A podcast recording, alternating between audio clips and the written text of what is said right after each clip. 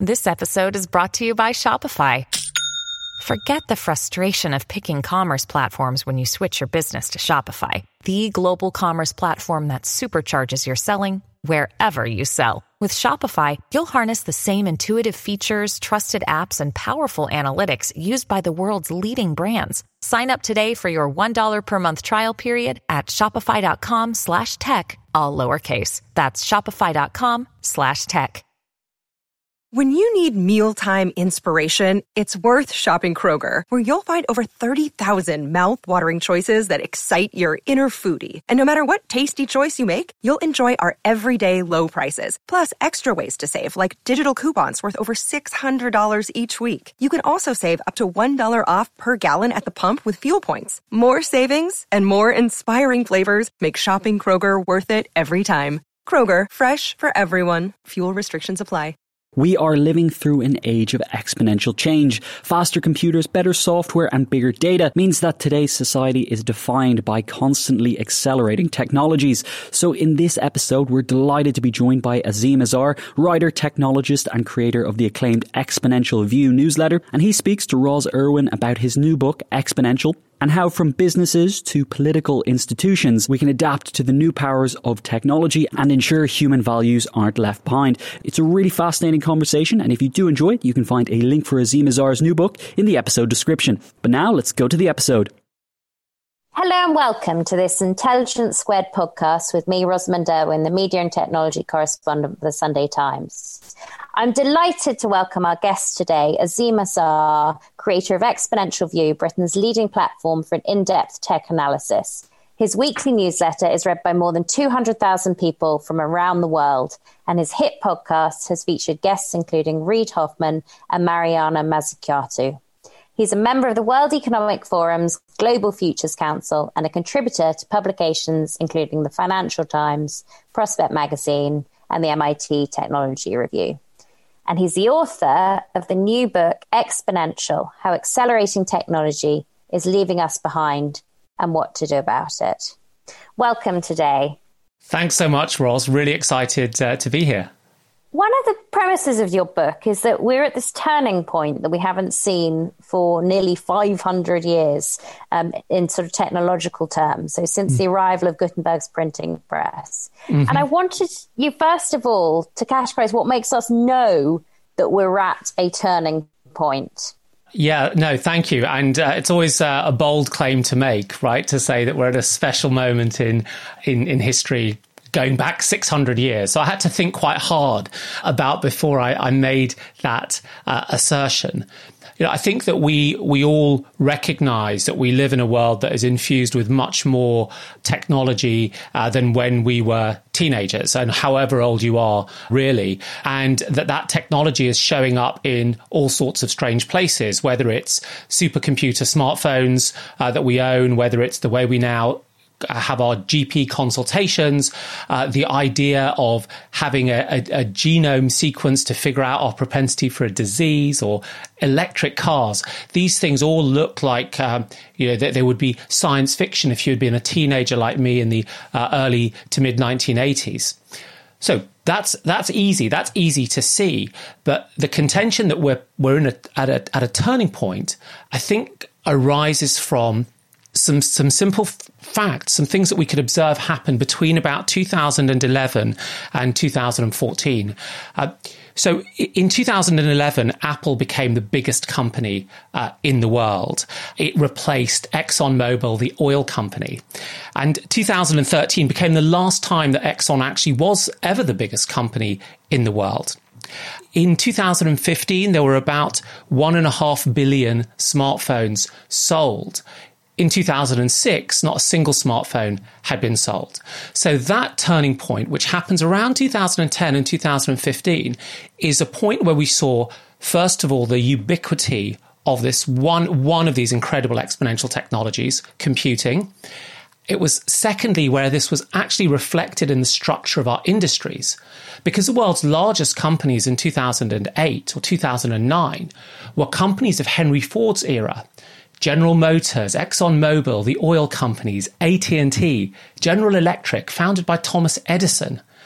And by 2000 2014, 2015, heralded first by Apple, the world's largest companies were all exponential age firms built on these technologies Apple, Microsoft, Alphabet, Facebook, Amazon, and these Chinese companies.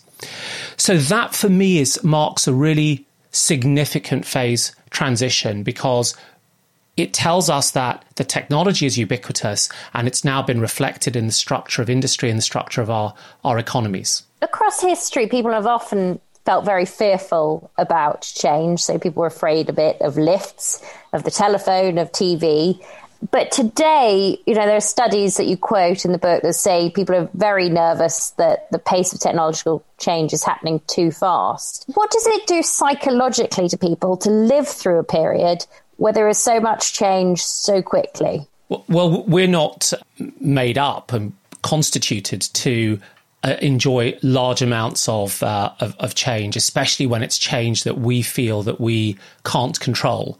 When when we feel we're in the driving seat, it's it's less of a, a, an issue, and so you can imagine that there is quite a lot of anxiety that's being uh, expressed at the moment. And I think that anxiety gets expressed in people's attitudes towards technology. Um, Edelman, which is a PR company, runs a global trust barometer. And in the West, certainly attitudes towards technology and technology companies have really declined significantly uh, since about 2016, 2017.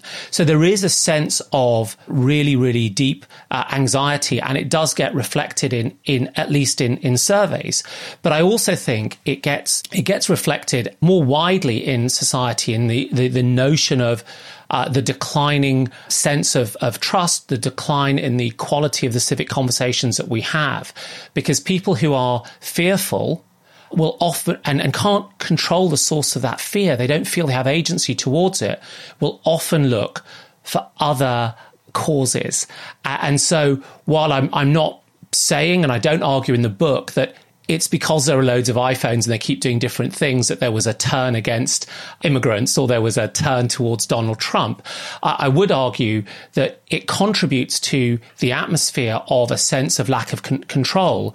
And there are some really interesting processes which which we can look at and I look at in the book which show how the, the, the, development of these technologies has actually contributed to some of the schisms and inequalities that did help to foster some of the political change. One of the ideas that you explore in the book, and we hear so much from Silicon Valley and you ultimately reject, is that the bosses in Silicon Valley tend to see technology as neutral. And the kind of idea is that how humanity uses the technology is the problem when things go wrong, like, like what you've just mentioned. Mm. But you really categorically say it from the beginning that it's a fiction that technology is neutral. Why mm. do you think that? Well, first of all, the boss, the reason a boss says technology is neutral is because it's so easy to do that. That makes your day job really simple. I made it. It's lovely. What you or your, your neighbor do with it, that's your business. And, and I can sort of stroll off home and, and do whatever it is I do. Uh, it, it's a fiction because technologies are um, artificial constructs that emerge from people or groups of people embedded in society. And so our starting point, the way we look at these problems, the way we choose to um, look at X data rather than Y data is really, really determined by our experiences and our priorities. And all of that is part of a social construct. If I'm working for you know, a company that makes sports cars, I'm much more interested in thinking about the acceleration of the sports car than I am if I'm working for a company that makes uh, little uh, buggies that go around golf courses.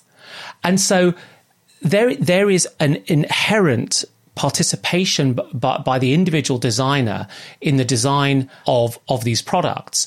Uh, but, but the other thing I think that's important is that the products themselves tend to influence us and the things that we therefore care about.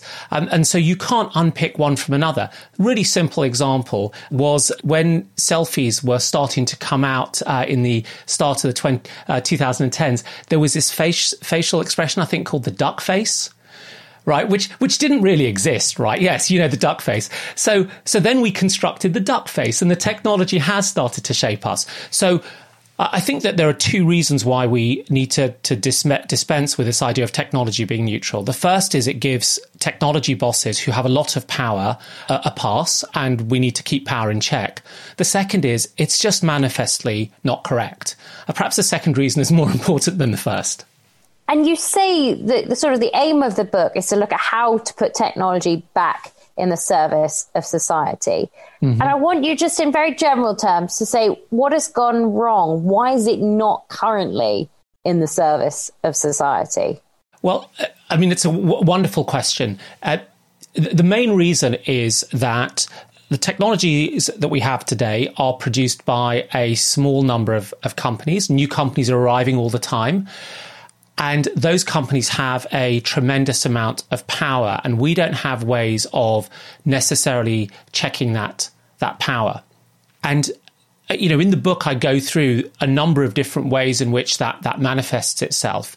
One easy example is when we look at how companies operate in an economy. Uh, economy. We've always had rules about that. We've had rules about what is good corporate behavior and what's bad corporate behavior, and those rules largely used to keep industrial age companies in check. They didn't get too big, they didn't get too powerful, and then once in a while, the Monopolies and Mergers Commission or the Competition and Markets Authorities would come in and rap someone on the knuckles.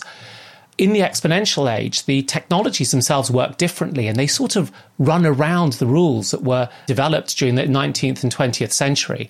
And these companies get bigger and bigger and they acquire more power, yet they don't appear to be prima facie breaking our old rules. So that's an example where the, the technologies allow firms to slip outside of society's expectations for what it is to be in service of the greater good.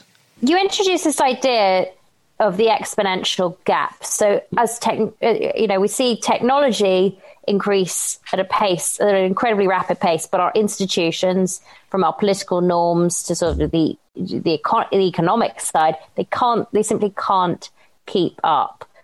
What effect is that sort of exponential gap having in societal terms? Well, you know, in, in societal terms, the primary point is that it doesn't keep power under control and it doesn't allow us to look after the people who are most impacted by by the changes. You know, the, the purpose of the regulatory institutions of our societies, whether it's habits and norms and customs or uh, tax law or the welfare system or competition law, is essentially to say for a society to to to be free and to work, we need to keep power in check and we need to make sure that the worst off have have are, are protected in some way, have some mechanism out from the, their condition, and the exponential gap uh, is essentially m- means that the institutions that we rely on are not keeping pace with the job that they have been asked to do. Uh, and that might be something as simple as we've seen being discussed uh, this year about how you tax these exponential age firms. And if you don't tax them, you don't get tax revenue. They get to keep that and they get more powerful. And the people who benefit from the tax revenue through the provision of social services and welfare services have have fewer services to benefit from. And that's a great example of the exponential gap and why it needs to ultimately be closed. And how do we go about the really big question? How do we go about shrinking this gap? It is a big question. Um, you know there are two there are two approaches because we've got we've got two different things happening. We've got the the technologies racing away, and we've got society sort of uh, plodding along like me on a Sunday afternoon. Uh, First question Can we do something about the, the, the speed with which the technologies develop? And I argue in the book that it's pretty unlikely that we can because the processes by which these technologies get faster are really baked into a, a society that is free, that allows free exchange of ideas, that allows people to collaborate. And so the, when you combine that with ma- humans' natural desire to find shortcuts about anything, you're going to construct this sort of set of accelerating technologies. But what you can do on that, that top line is you can ask questions about the purpose of those technologies. You can ask questions about the design of the technologies. You can ask questions about who they serve. And I think if you if you start to do that, you can take the benefit of the acceleration and the faster progress, but have channeled the direction of the technologies in ways that are, are, likely to be somewhat more socially beneficial and slightly less harmful. So that would be the you know the first track, which is let's point this rocket uh, in a slightly more helpful place, and then the second track is what can we do to improve institutional adaptation, right? How can we get, uh, you know, governments and international organizations and schools and families and cities and communities to adapt more uh, appropriately? Um, and that it, uh, you know, it's it's not a it's there's no silver bullet there, but there are some ideas that I think I I, I talk about. You know, I talk about um, education. I talk about the importance of new styles of safety nets. I also talk about something that I'm very fond of, but many people, I think, don't like that much, which is the idea of greater subsidiarity towards cities, because cities are where people live and it's where these technologies tend to be developed, and they should have more political and economic control of, of their environ. That would allow us to have quicker adaptations to to these challenges than the pace at which a national government or, or an international organization moves. At Evernorth Health Services, we believe costs shouldn't get in the way of life changing care, and we're doing everything in our power to make it possible. Behavioral health solutions that also keep your projections at their best? It's possible. Pharmacy benefits that benefit your bottom line? It's possible. Complex specialty care that cares about your ROI? It's possible. Because we're already doing it. All while saving businesses billions. That's Wonder made possible. Learn more at evernorth.com/wonder. This episode is brought to you by La Quinta by Wyndham. Your work can take you all over the place, like Texas. You've never been, but it's going to be great because you're staying at La Quinta by Wyndham. Their free bright side breakfast will give you energy for the day ahead. And after, you can unwind using their free high speed Wi Fi. Tonight, La Quinta. Tomorrow, you shine. Book your stay today at lq.com. Another day is here, and you're ready for it. What to wear? Check. Breakfast, lunch, and dinner? Check. Planning for what's next and how to save for it? That's where Bank of America can help. For your financial to-dos, Bank of America has experts ready to help get you closer to your goals. Get started at one of our local financial centers or 24-7 in our mobile banking app. Find a location near you at bankofamerica.com slash talk to us. What would you like the power to do? Mobile banking requires downloading the app and is only available for select devices. Message and data rates may apply. Bank of America and a member FDIC. I want to look at one of the particular problems that you address in the book, which is mm. to do with the gig economy, zero hours contracts. So obviously, these businesses are becoming bigger and bigger, but labor laws haven't been able to keep up with the new challenges they're presenting. And, and you say that we're sort of creating a system of increasingly powerful firms and ever more powerless workers. So, what do we do to address that fundamental problem? Because I think it's one that society is struggling with and, and politicians are struggling with profoundly at the moment the gig economy is really here to stay. It's too powerful, it's too useful for, for companies and for enough workers. It's also really, really helpful. It's helpful to be able to have a bit more flexibility, to be able to check in uh, and, and uh, do things. But I think what we got wrong historically with, with the gig economy as we see it through the lens of the te- technology companies. So not so much you know zero hours contracts, which have been going on uh, in the UK for a while, but when things like Uber uh, started to show up in in the UK in about 2012, 2011, we were really, really excited and we sort of suspended our disbelief because we were desperate to look like a technologically advanced uh, country, which looks absurd, sort of in in hindsight. And so we didn't ask the the simple questions around the the nature of this work uh, and how we can find ways of getting getting the best of both worlds. Now, if gig econ- if gig work is going to stay, then what we need to do is we need to ensure that it is fair and it is it is decent and there is a fair trade off between the, the, the, worker and the and the gig platform in terms of their rights and, and all the other things they can do. And right now, it's pretty tough if you're a gig worker uh, in even simple things like you want to get a loan or a mortgage. You won't be treated, your income won't be treated the same way that a salaried worker will be. So your credit score will be worse and you'll pay a higher interest rate and you'll be able to borrow less. So it really, it really hurts. So I think fundamentally we need to identify that there is a new category of, of labour, that it requires new and additional rights. And those rights might include things like the right to inspect the algorithms and the data that are used to rate workers and hand jobs out to them. The question is, how do you get there? And throughout history, the way that Labour has got a better bargain, higher earnings, more rights, has not been through the generosity of the employers. It's been through Labour being able to act collectively, workers being able to act collectively and present their case and bargain collectively. Increasingly, the issues are very technical and they're very, very arcane because it's about you know, who, what data are you collecting? What algorithm did you use? Who are you sharing with it with? Are you blending it with third party data? I mean, this isn't something that the average person, whoever they are, can deal with. So you need some resource. And so I think workers, especially in the gig economy, need to be able to form some form of collective bargaining entity where they can go in and essentially fight for their rights and figure out what those rights are.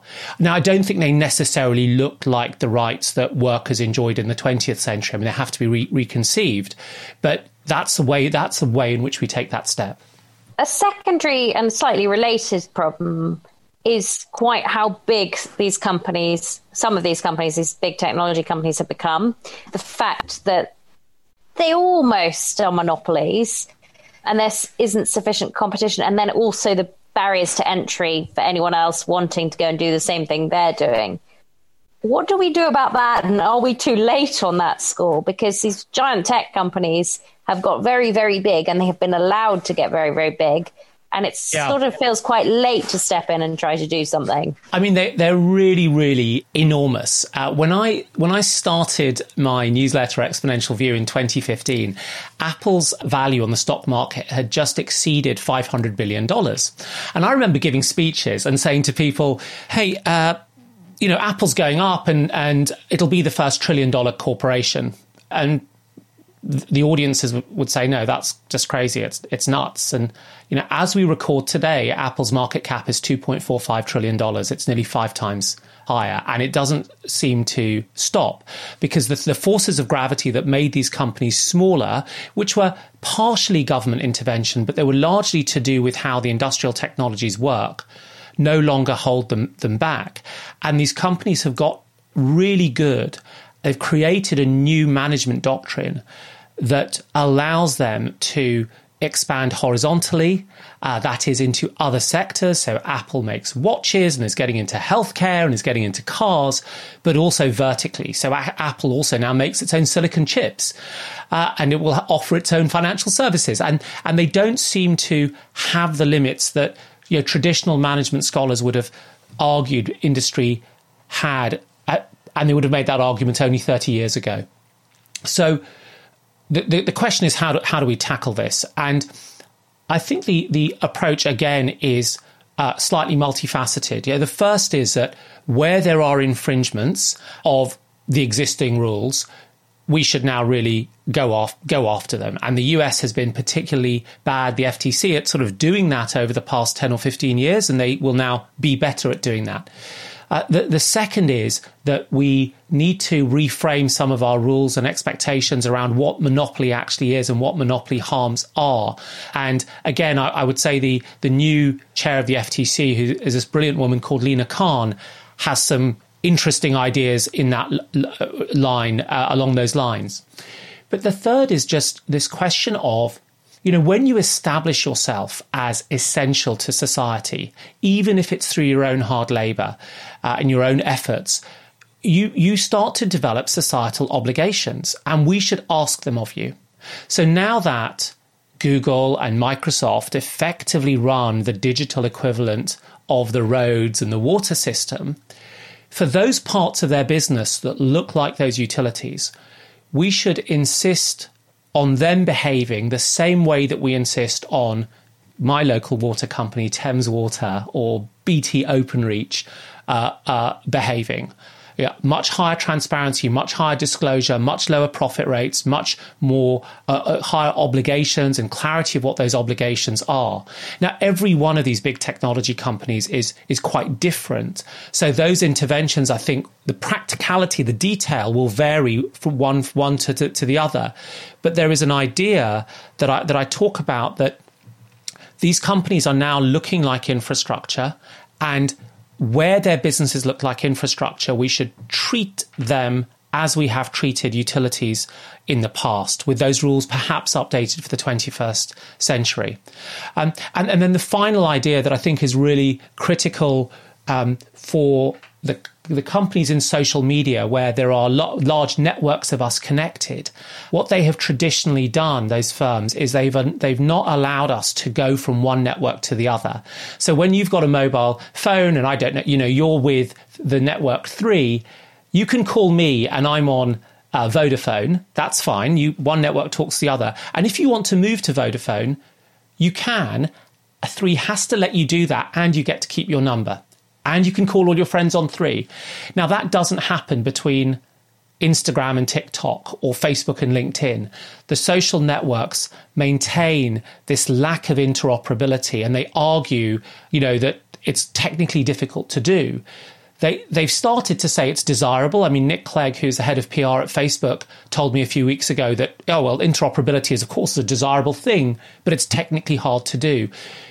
But these companies make hundreds of billions of dollars in profits every year. It's not that hard. So, my third prescription is where there are networks, there needs to be interoperability. And that interoperability would mean that even if I'm not on Facebook, I could still reach my friends on Facebook and if you're on Facebook and I wasn't, you could still get hold on me. And that would start to weaken some of their um, inherent network based power. You mentioned Nick Clegg there. And one of the things that you identify as a problem in the book is that our politicians, so the ones still in politics, don't tend to have very much understanding of the world of technology. And that there's a sort of culture gap going on between often you know, arts graduates, often mm-hmm. from Oxbridge, and they kind of look down on the technology people, or sort of their technological overlords, really. How can you bring those two worlds together? And so we can have actually how our politicians addressing the problems and understanding, you know, the very basic thing of understanding those problems in the first place. I'll be optimistic with my with my response to this. I mean, I think you know if you if you had put bets on you know a 78 year old 70 something year old US president being able to make say sensible things towards technology re- uh, regulation you might have said look it's it's not really going to happen. But what Joe Biden has demonstrated is his ability to get pe- smart people around him at least when it comes to monopoly power around Amazon and Apple you know perhaps not not in other areas right now. Um, the so so one can be optimistic and say look countries can level up. When I look at around, there are a number of places, Estonia, Taiwan, uh, Finland, where there are really smart uh, politicians who understand technology. Within the UK, there are a number of MPs who I really think start to have started to, to demonstrate a really deep understanding. I, I won't, I won't, you know, share their names because I'll offend the other 647 and, and, I think the, the other thing that we're starting to see is more and more people like me who've been in the industry for 25 or 30 years starting to say, look, we want to move into some form of public service in some way where we can bring our expertise along. I, I think it's not really sufficient, to, to be honest because there's only so much that you can do as an advisor. There's only so much the civil service can do. And I've worked with a number of civil servants over the past two or three years and have been incredibly impressed with their understanding of the, dyna- the, the dynamics and their open mindedness. I think the issue is that it's not necessarily even uh, individual politicians. I think it's where political rhetoric lies that people didn't really care about these issues in the UK for the last four or five years. And, and I think certainly on on the right, and we've got a conservative government, they haven't really found a way of updating uh, the sort of Thatcherist enterprise cry in a way that they they need to. Because you know, my recommendations for the exponential age are are, are not anti-enterprise. I mean, I'm a I'm a startup investor, right, in my day job, and I work with venture capitalists and founders all all the time. It's to say that we need enterprise, but there's also certain types of business activities that we absolutely need the state to step in and start to uh, constrain. And I think that that that sort of Thatcherite protocol needs um, an update, and and that in a, in a sense, with the Conservative government in power. I think is one of the barriers. It's one of the blockers uh, to getting really, really sensible about these issues. One of your major themes as well in the book is the impact on globalization mm. of this this exponential uh, technologies. And actually, you're arguing that we will become more regionalized and mm-hmm. sort of have deglobalization. What would happen in the scenario when things become, you know, producing things through, through, technologies like 3D printing become more localized.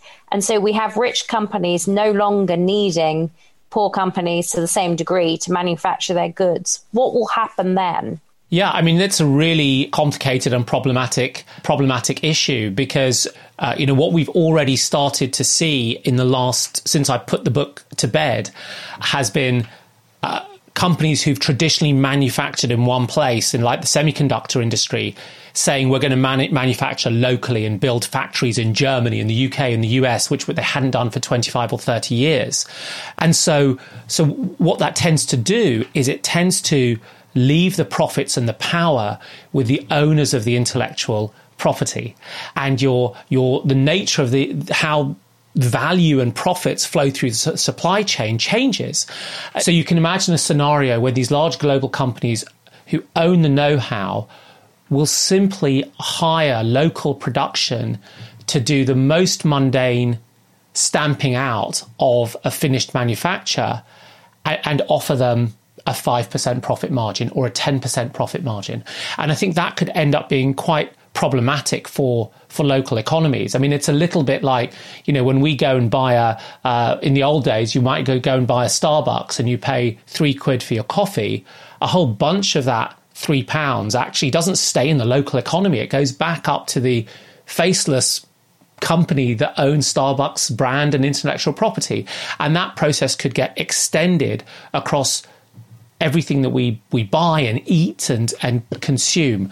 And so that I think forces us to think slightly differently about, you know, about taxation, about global taxation and about what we ask of companies as they, they sort of operate in this new kind of meta global, but also highly regional and localized uh, economy. We've talked mostly so far about all the negative side of this. Mm-hmm. I want us to look at a positive. and obviously, we are still uh, in the midst of a pandemic. One of the positive elements that you talk about is the speed with which we managed to develop a COVID 19 vaccine. And when you compare that you know, reading the comparison with meningitis, they were showing 90 years. Mm. Um, there is a really positive element to this advance in technology. How optimistic are you that there are things like that where actually this sort of balances out some of the bad stuff, I suppose?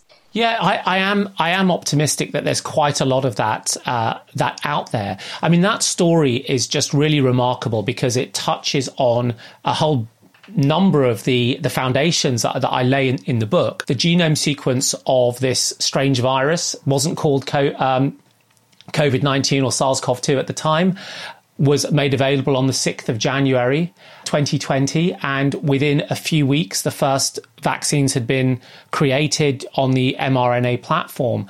And thousands of scientists were, were looking at that that gene sequence. And and you know that used ideas of um, open source and knowledge commons and you know machine learning for that Moderna used to accelerate how they found the, the candidate vaccines.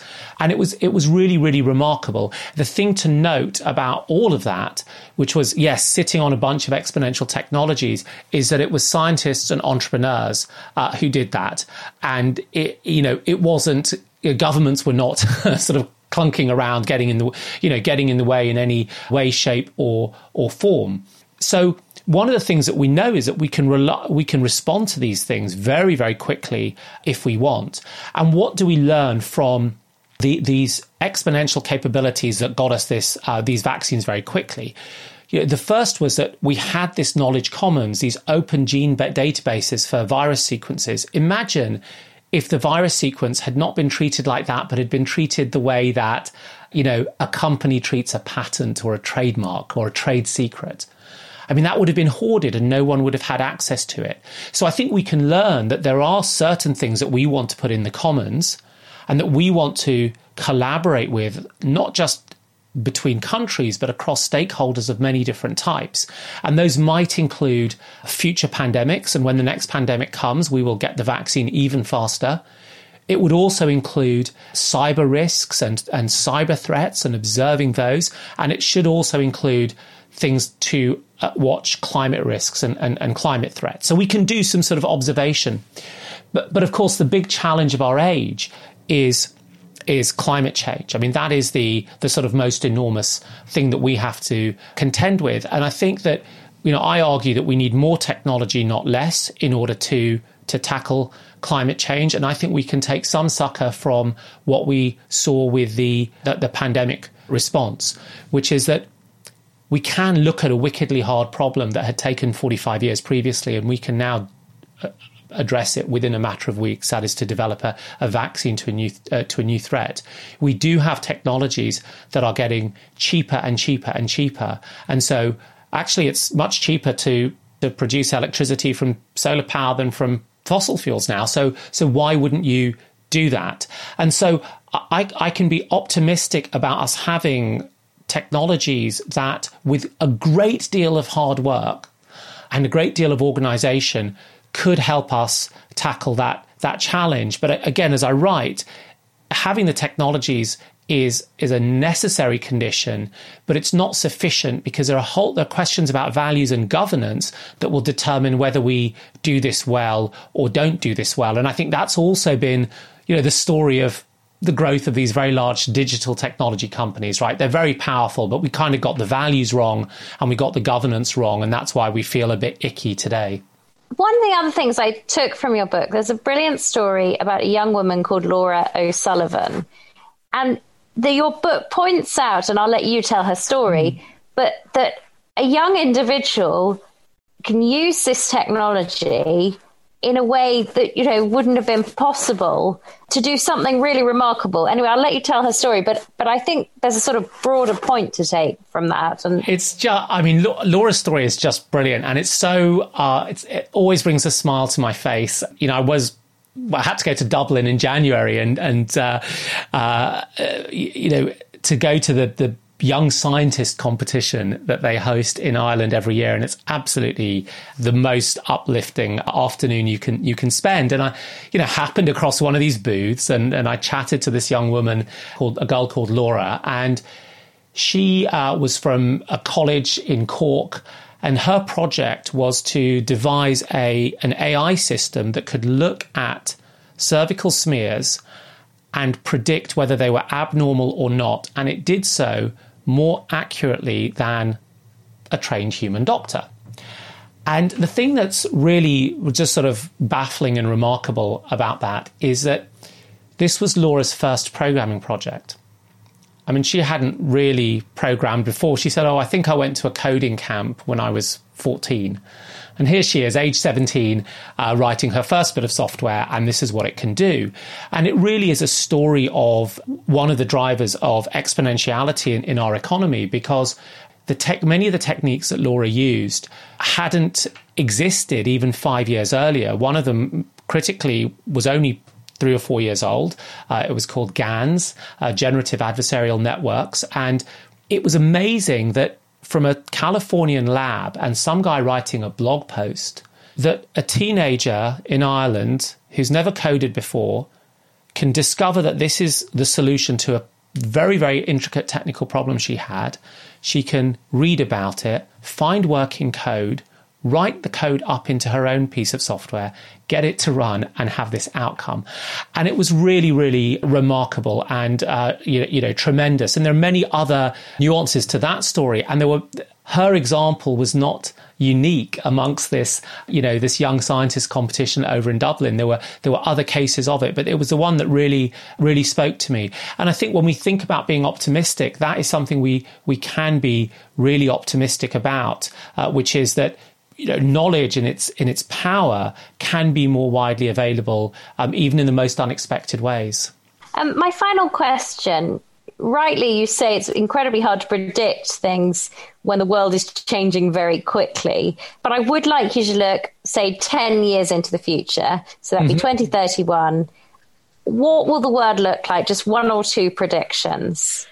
Well, I think the first thing is that we will have really started to live with climate change. And that means that the extreme weather will will be worse. There will have been many more floods and fires and migrations, but we will have also started to see really, really meaningful steps towards tackling that in terms of electric vehicles and smart virtual power grids and the removal of carbon from the atmosphere and the use of computing to make all of these predictions. So it'll start to feel different against the context of, of our greatest challenge our day-to-day lives i think will also have really started to to shift because we will be living much more within our cities and within our, our the four five hundred meters of our homes through uh, delivery services through remote medical consultations and through more locally grown produce. A lot of things will still look the same, but many things will be different. And I think it will start to feel distinctly different because there won't be so many petrol cars on the roads and there'll be lots of weird looking electric, smart electric buggies that we don't really have words for today. But, but, you know, and I think we will really have start, started to get there. I mean, the other thing I think that we would see in the UK is we will see ourselves as consumers engaging with many more British companies and European companies uh, than we currently do, because today our technological surface is mostly mediated by American giants. And I, I think within a decade, uh, that will have changed as well. Thank you very much. Uh, my pleasure, Ross. Thank you. I'd like to thank Azeem for a great discussion and thank you for listening. His book is Exponential How Accelerating Technology is Leaving Us Behind and What to Do About It. I'm Rosamund Irwin, and you've been listening to Intelligence Squared.